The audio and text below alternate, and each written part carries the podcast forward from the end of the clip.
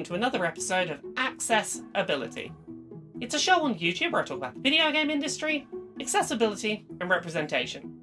Basically, how can we help more people to play games and more people to see themselves in the games they play? A couple of weeks ago, on May 20th, we celebrated Global Accessibility Awareness Day, a day dedicated across multiple industries to celebrating accessibility.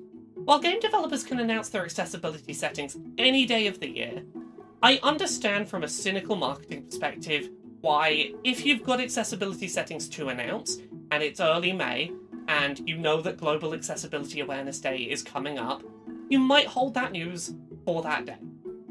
We saw that with a few games this year. We saw Ratchet and Clank Rift Apart finally have its accessibility settings detailed without needing to freeze frame a trailer.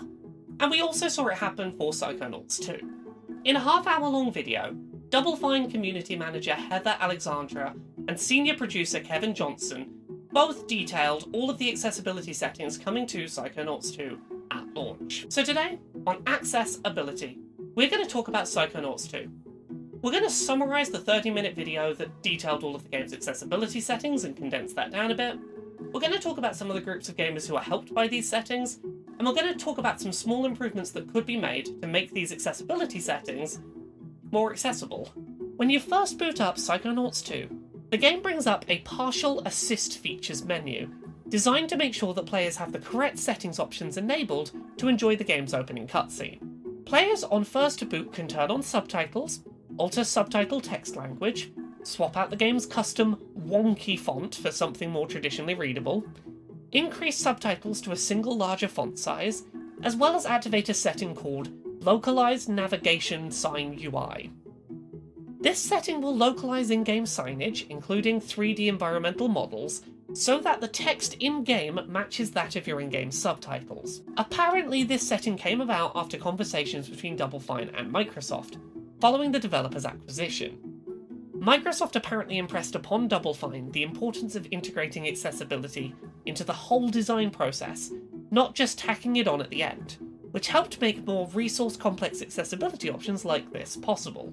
After this initial assist features menu, players are taken to a mental health advisory screen, which discusses some of the topics and scenarios included in the game, which may be difficult for certain kinds of players. Examples given by Alexandra and Johnson include a level in the game which is themed around gambling addiction, and the game's opening level, which is made entirely out of teeth and may cause issues for players with dental phobia. Other examples given on the mental health advisory screen include PTSD, panic attacks, anxiety, and delusion. While the game screen asserts that these topics are abstracted, touched upon in light-hearted ways, and the game is about healing and recovery, the information is there for players who may need it. After a short introductory video, players reach the main menu where they can jump into the full settings menu for the game.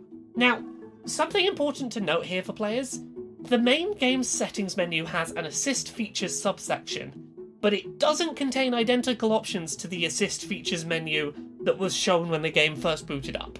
There's additional options in here that weren't shown to you last time you were in the assist features menu. I feel like this could have been better communicated. Maybe the first settings menu could have been called uh, Quick Start Assist Features or something like that to separate it out from this full menu as there is the possibility that players may miss additional settings, thinking that they've already gone through the settings menu on first boot up. This full version of the assist features menu contains a toggle to turn off fall damage, a toggle to turn on invincibility, and a narrative combat toggle, which drastically increases the strength of player character Raz's attacks. There's also a camera shake intensity slider for players with motion sickness, and colour blindness filters for a variety of colour blindness types. It was noted in the video that apparently the game's overall design has been made with the aim that colorblind players who don't find a setting that works for them can still navigate, thanks to important elements having unique recognisable shapes. Of important note, all of these accessibility settings can be used without limiting your ability to see content or unlock achievements. It was suggested that there is no penalty at all for using them, which is always appreciated. Psychonauts 2 also features fully remappable buttons, and in a really nice addition, you can apparently have button and feature overlaps, so that a single button, when pressed, executes multiple functions. If you struggle with pressing two buttons at the same time, you can map them to the same button. This could be particularly useful for players with controllers that feature additional buttons, such as controllers with back panel buttons to map combination functions to, or players using custom controllers such as the Xbox Adaptive Controller. Players can also tweak vibration intensity as a slider, tweak camera sensitivity and inversion, and toggle a camera assist that by default generally points the camera towards progression. Some common in-game traversal options which require multiple button inputs, such as going from a double jump into a glide, or a glide into levitation, can be toggled to instead only require successive presses of the jump button to activate. For functions that require a held button, such as lock-on or radial menu activation, you can instead toggle that to a single press, for players who may struggle with holding down buttons indefinitely. And lastly, Psychonauts 2 features a selection of audio sliders designed to help players balance audio in a way that works for them. While the accessibility settings on show here are promising and show a definite effort to be inclusive, there are a couple of tweaks and suggestions that I think would help improve things a little. I recognise that the game is approaching launch and the ability to make changes is minimal, but I think it's important to discuss where improvements can be made. While some of the accessibility settings in Psychonauts 2 can be adjusted to varying degrees, many of them are unfortunately on off toggles. In a perfect world, players would, for example, have the option to reduce fall damage and combat damage by a few different increments, rather than just having a fall damage or invincibility toggle, for example. Some players may not need no damage to be dealt with them, they might just need a little less damage to make it through the game. I would love to see a settings option, so that players who have a specific mental health trigger addressed in the mental health advisory screen could get a warning before that specific scene comes up so they know when to brace for it. Knowing it's coming at some point in the game is a start, but games like Ikenfell do a really good job of letting players know when a specific scene that may impact a player is about to start. That's something I'd really like to see in, in any kind of game like this. Considering that the game has font options, allowing players to switch off the default wonky font, it would be great to see, rather than an on off toggle for their custom font, a couple of different options.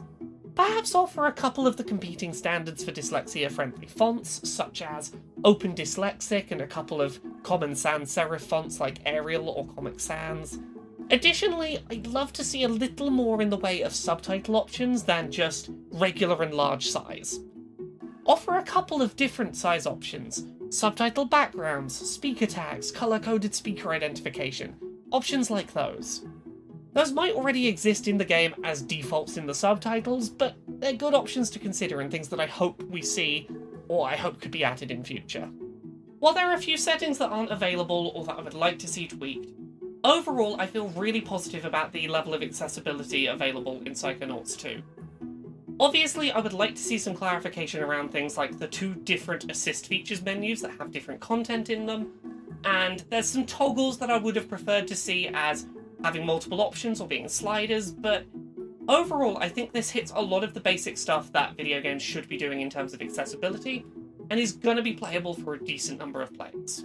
Whenever Psychonauts 2 does end up releasing this year, it's reassuring to know that by looking at these settings, I should be able to play the game from both a physical disability and mental health standpoint. It's a lot easier for me to get excited about a game when I know this early on that I'm going to be able to play it okay.